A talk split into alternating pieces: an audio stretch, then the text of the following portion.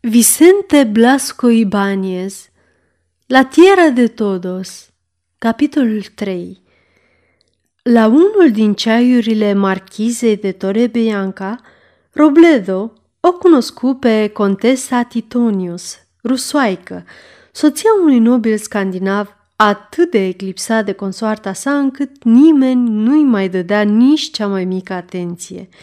Era o femeie între 40 și 50 de ani, care mai păstra încă vagi urme ale unei frumuseți apuse.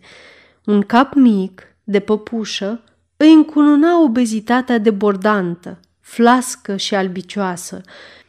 Și cum îi plăcea să scrie poezii de dragoste, pe care ținea cu orice preț să le citească, dușmanii ei o supranumiseră o sută de kilograme de poezie.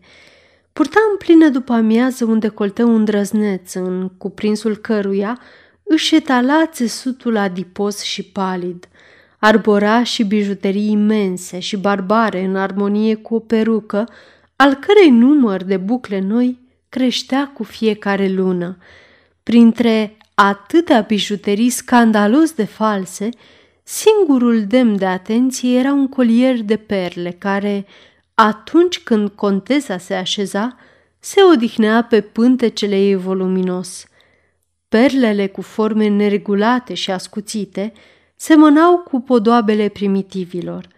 Bârfitorii spuneau că aceste perle erau amintiri de la amanții ei din tinerețe cărora, atunci când nu mai avea ce să le ia, le smulgea dinții – Sentimentalismul ei înflăcărat și libertatea cu care se exprima când era vorba de dragoste veneau în sprijinul acestor zvonuri. Contesa îl zări din ochi pe Robledo, pe care prietena ei, Helen, îl prezentase ca pe un milionar american, cu un interes pasionat. Conversară cu câte o ceașcă de ceai în mână, mai bine zis, vorbi numai ea – în timp ce Robledo căuta un pretext ca să scape.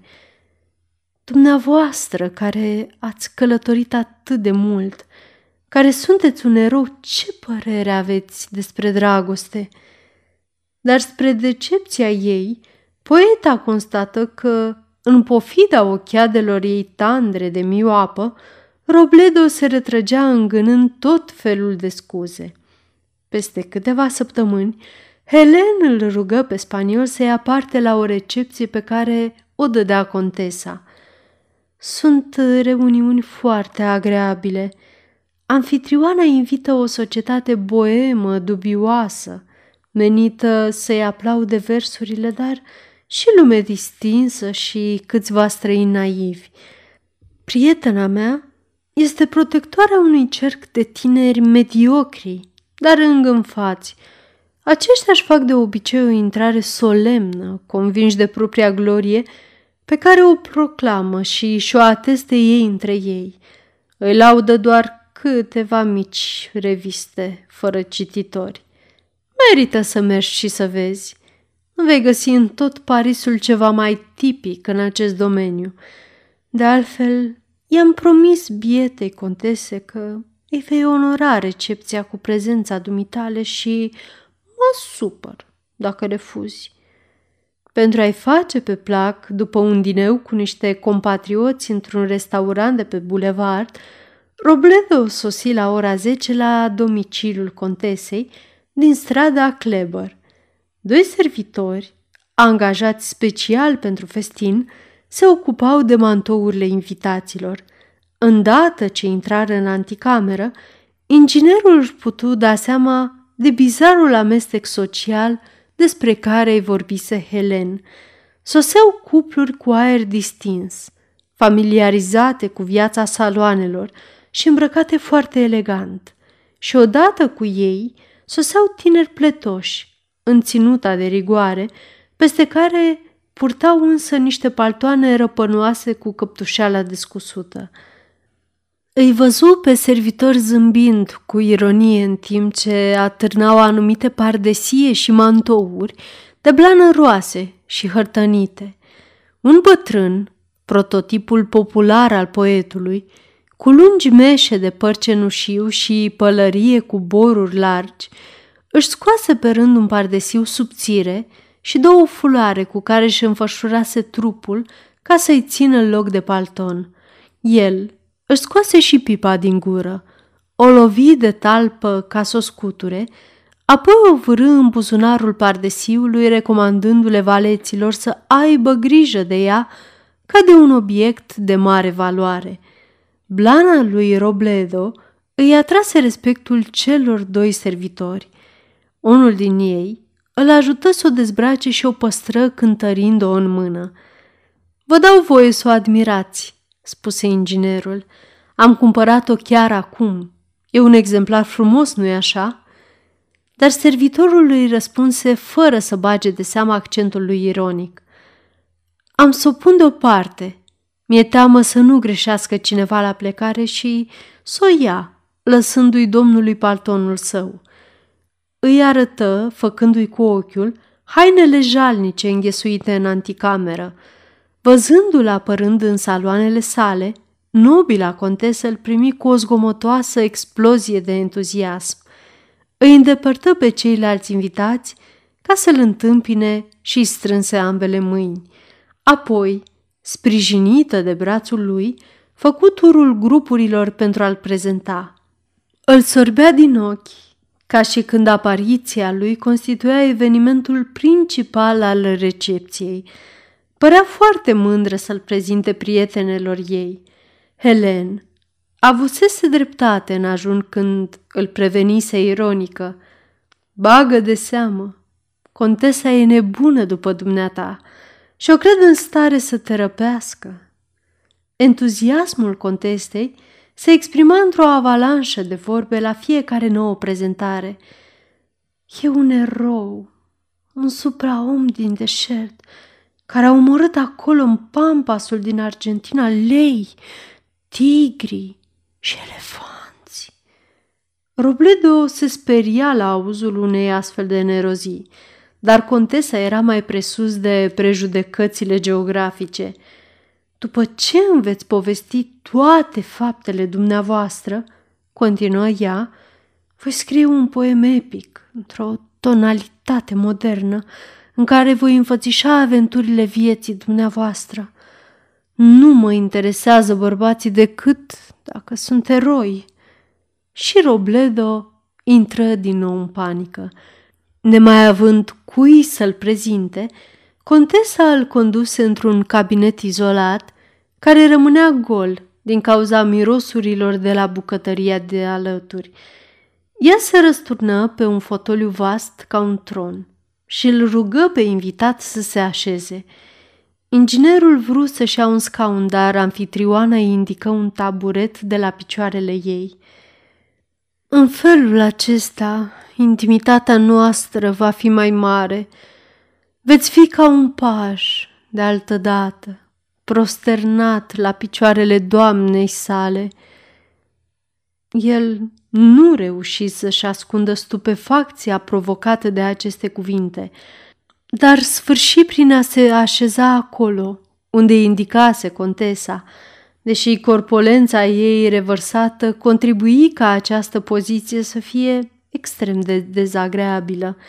Doamna Titonius imita gesturile și surâsul infantil al prietenei sale, dar această mimare a copilăriei era în cazul ei de-a dreptul grotească.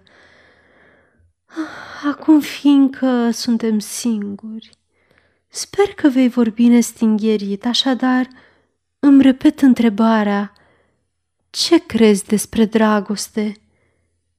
Surprins, Robledo reuși în cele din urmă să îngâime. O, dragostea e o boală.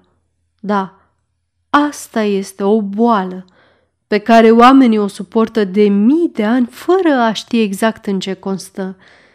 Din cauza miopiei, contesa se apropiase mai mult de el, ferindu-se să-și folosească lornionul de baga, pe care îl ținea între degete, aplecându-se cu greu deasupra emisferei comprimate a pântecelui, aproape atinse obrazul bărbatului de la picioarele ei. Spune-mi, crezi că un suflet superior și neînțeles ca al meu și-ar putea găsi într-o zi perechea? Robledo, care își recăpătase sângele rece, îi răspunse cu gravitate. Sigur, sunteți încă tânără, mai puteți aștepta. Încântată de acest răspuns, contesa mângâie fața interlocutorului său cu lornionul. Oh, galanteria spaniolă! Dar acum să ne despărțim. Să nu încredințăm secretul nostru acestor oameni care nu-l vor putea înțelege. Am citit dorința mistuitoare din ochii dumneitale. Să te rog, stăpânește-te. Voi face în așa fel încât sufletele noastre să se poată regăsi într-o mai mare intimitate. În clipa asta e imposibil. Obligațiile mele sociale de anfitrioană se sculă cu greutate din fotoliu și se depărtă, imitând mersul spințar al unei fetițe, nu înainte de a-i trimite o bezea. Această pasiune agresivă îl nedumeri și îl indispuse foarte tare pe inginer care, considerându-se într-o situație ridicolă, părăsi la rândul său încăperea.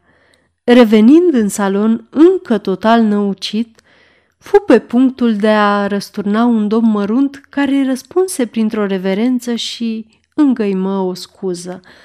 Îl revăzu apoi pe acest domn, umblând de colo-colo, umil și timid, supraveghindu-i pe servitori cu niște ochi care parcă cereau milă și ocupându-se cu așezarea mobilelor răsturnate de invitați. Dacă îi se adresa cineva, se grăbea să-i răspundă cu deosebită amabilitate și respect, apoi dispărea în grabă. Doamna Titonius avea în jurul ei un cerc de bărbați, majoritatea tineri și cu un aer de artiști, pe care inginerul îi văzuse în anticameră. Multe doamne își băteau joc vădit de contesă, urmărind-o cu priviri pline de ironie. Bărbatul, care își lăsase la vestiar pipa și fularele, insistă să se facă liniște și rosti cu solemnitate. Asistența cerei frumoasei noastre muze să ne recite câteva din incomparabilele ei versuri. Izbucnirea aplauze și strigăte entuziaste susținură această dorință, dar muza nu era dispusă. Ea a început să se agite pe scaun, schițând gesturi de refuz și spuse cu o voce plângăreață ca și când ar fi fost cuprinsă de o bruscă slăbiciune. Nu, nu pot, prieteni. Astă seară e imposibil, poate altă dată. Grupul de admiratori o imploră din nou și contesa își renoi refuzul cu o descurajare dureroasă, ca și când s-ar fi aflat în plină agonie. Invitații nu mai insistară și reveniră bucuroși la ocupațiile lor agreabile. Îi întoarseră pur și simplu spatele și o uitară cu desăvârșire. Un tânăr muzician, pletos și imberb, care se străduia să copieze urățenia unor compozitori celebri, se așeză la pian și își plimbă degetele pe clape. Două tinere i se alăturară în grabă. Desigur, îi spuseră ele, ar fi fost fericite să asculte operele lui sublime, dar, pentru moment, îl roagă să cânte muzică de dans. Se putea mulțumi chiar și cu un vals dacă principiile sale muzicale nu i-ar fi permis să coboare până la dansurile americane. Din ce în ce mai multe perechi începură să se învârtă în centrul salonului. Nu se mai gândea nimeni la contesă când aceasta, privind cu uimire în jurul său, se ridică spunând Pentru că îmi cereți cu atâta insistență versurile. Sunt nevoită să cedez acestei dorinți unanime. Am să vă recit un scurt poem. Cuvintele ei provocară o consternare generală. Pianistul, care nu auzise nimic, își văzu înainte de treabă, dar fu nevoit să se întrerupă pentru că umilul și anonimul domn, care alerga de colo-colo ca un servitor, se apropie de el și îi opri degetele pe clape. Când muzica încetă, perechile rămaseră la început imobile, apoi dansatorii își reluară plictisiți locurile. Contesa a început să declame patetic. Unii o ascultau cu o atenție chinuitoare sau într-o încremenire stupidă. Alții, clipind din ploape, se luptau cu somnul care i-a saltat datorită ritmului monoton al versurilor. Robledo profită de un moment când anfitrioana îi întoarse spatele pentru a mulțumi admiratorilor care o ovaționau și se strecură în cabinetul pe care îl părăsise cu câteva clipe înainte – Domnul umil, de care se împiedicase de mai multe ori, se afla acolo și fuma, aproape tolănit pe un divan. Se distra urmărindu-și spiralele de fum ale țigării. Văzând că un invitat se așeză alături de el, se simți obligat să-i zâmbească și îl întrebă Vă plictisiți tare?" Spaniolul îl privi fix înainte de a-i răspunde – dar dumneavoastră. Celălalt înclină afirmativ capul. Sunteți de ai casei? Îl mai întrebă Robledo. Celălalt își desfăcu dezolat brațele. Sunt stăpânul casei. Vreau să spun soțul contesei Titonius. În fața unei asemenea revelații, Robledo se simți dator să-și părăsească locul și să-și bage în buzunar țigara pe care tocmai se pregătea să o aprindă. Întorcându-se în salon, îi găsi pe oaspeți aplaudând-o furtunos pe poetă, fericiți la gândul că, cel puțin pentru moment, ea renunțase să mai recite. Lumea cea mai distinsă forma un grup aparte în sala unde fusese instalat bufetul și se ținea la distanță de celelalte persoane pe care le recrutase contesa. În acest grup, Robledo îi zări pe Torebianca și soția lui, care veniseră foarte târziu de la o altă serată. Helen avea un aer distrat și nu rostea decât vorbe goale. Inginerul înțelese că o stingerea. Îl căută pe Frederic, dar nici acesta nu-i dădu prea multă atenție, fiind ocupat să-i dea unui domn explicații asupra afacerilor prietenului său Fontenoa. Robledo se cam plictisea. Se instală într-un fotoliu și auzi în spatele lui o discuție. Un bărbat și o femeie, așezați pe o canapea, bârfeau ca și când n-ar fi avut altceva mai bun de făcut – o auzi pe femeie pronunțând numele marchize și spunându-i în continuare partenerului său. Uitați-vă la bijuteriile astea superbe. E clar că nici soțul și nici nevasta lui nu s-au ostenit pentru ele. Toată lumea știe că le-a plătit bancherul. Bărbatul se considera mai bine informat. Mi s-a spus că aceste bijuterii sunt false la fel ca cele ale poeticei noastre contese. Soții Bianca au păstrat banii pe care i-au primit de la Fontenoa ca să cumpere pe cele veritabile sau poate că le-au vândut pe cele veritabile înlocuindu-le cu imitații. Femeia oftă, auzind numele lui Fontenoa. Omul ăsta e aproape ruinat, așa spune toată lumea. Se vorbește chiar de tribunal și de închisoare. E foarte rapace rusoaica. Bărbatul zâmbi cu îndoială. Rusoaica a cunoscut-o cineva de copil la Viena, unde și-a făcut debutul, cântând într-un music hall. Un bătrân diplomat afirma pe de altă parte că e spaniolă, dar din tată englez. Nimeni nu-i cunoaște originea adevărată, poate că nici ea. Robledo se ridică de pe fotoliu. Era nedemn de el să asculte astfel de vorbe jignitoare pentru prietenii săi, dar înainte de a se depărta, auzi în spatele lui o dublă exclamație de uimire. Uite-l pe Fontenoa, zise femeia, marele protector al soților tăre Bianca. E de necrezut că a venit aici. Nu vine niciodată, de frică să nu-l rapeze contesa imediat de bani. Înseamnă că s-a întâmplat ceva neobișnuit. Inginerul îl recunoscu pe Fontenoa care, apropiindu-se de grupul select, îi salută pe soții Tore Bianca. Zâmbea politicos și Robledo nu remarcă nimic deosebit la el. Ba chiar nu mai avea acea expresie preocupată ce indica iminența unui crah.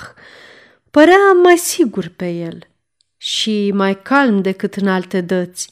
Singura notă nefirească era politețea exagerată pe care o afecta stând de vorbă. Robledo, care îl privea cu atenție, observă un semn discret pe care bancherul îl făcu din ochi Helenei. Apoi se îndepărtă cu indiferență de grup, mergând către cabinetul izolat în care spaniolul fusese condus de contesă. În trecere, strângea discret mâinile pe care îi le întindeau invitații doritori să-i vorbească. Le spunea, încântat să vă văd, și se debarasa de ei. Păstra mereu același zâmbet care îi dădea aerul indulgent și protector dintotdeauna. Privirile lui se încrucișară cu ale lui Robledo și ceea ce putu să citească Fontenoa în ochii lui îl determina să renunțe brusc la mina zâmbitoare – Părea că găsise în ochii spaniolului reflectarea propriului său gând. Robledo a avut presentimentul că nu va uita niciodată acea privire fugară. De-abia se cunoșteau și totuși omul acesta cu o expresie de comunicare fraternă în ochi îi încredință pentru o clipă întregul său suflet. Curând, inginerul o văzut pe Helen, îndreptându-se la rândul său pe ascuns, către aceeași încăpere și se simți cuprins de o rușinoasă curiozitate. Se aventură cu un aer distrat până la ușa cabinetului. Helen și Fontenoa vorbeau stând în picioare, foarte rigizi și cu fețele impasibile. Buzele lor de-abia se mișcau pentru ca nimeni să nu poată distinge cuvintele pe care le pronunțau. Robledo își regretă indiscreția văzând că Fontenoa îi aruncă o privire fugară, dar continuând să-i vorbească Helene care stătea cu spatele spre ușă. Cuvintele confuze ajunseră totuși până la el. Poate că și emoția îi determinase să-și uite prudența. Recunoscu vocea lui Fontenoa. De ce atâtea vorbe? Tu nu ești în stare să o faci. Am să dispar eu, în anumite împrejurări nu, nu rămâne altceva de făcut. Poate că ai dreptate. Ah, banii ăștia! Când știi tot ce pot oferi, viața îngrozitoare fără ei. Robledo nu dori să audă mai mult. Când reveni în sala unde se afla bufetul, îl văzu pe Frederic vorbind cu același domn în vârstă, care purta rozeta legiunii de onoare la butonieră și avea aerul unui înalt demnitare și la pensie. Nu pun la îndoială onorabilitatea prietenului dumneavoastră, Fontenoa, spuse acesta, dar nu mi-aș investi banii în afacerile lui. Îmi face impresia unui om îndrăzneț, dar rezultatele afacerilor lui sunt prea îndepărtate – Va merge totul perfect atâta timp cât acționarii vor avea încredere în el. Dar adevărul e că au cam început să o piardă după câte se pare. Sfârșitul capitolului 3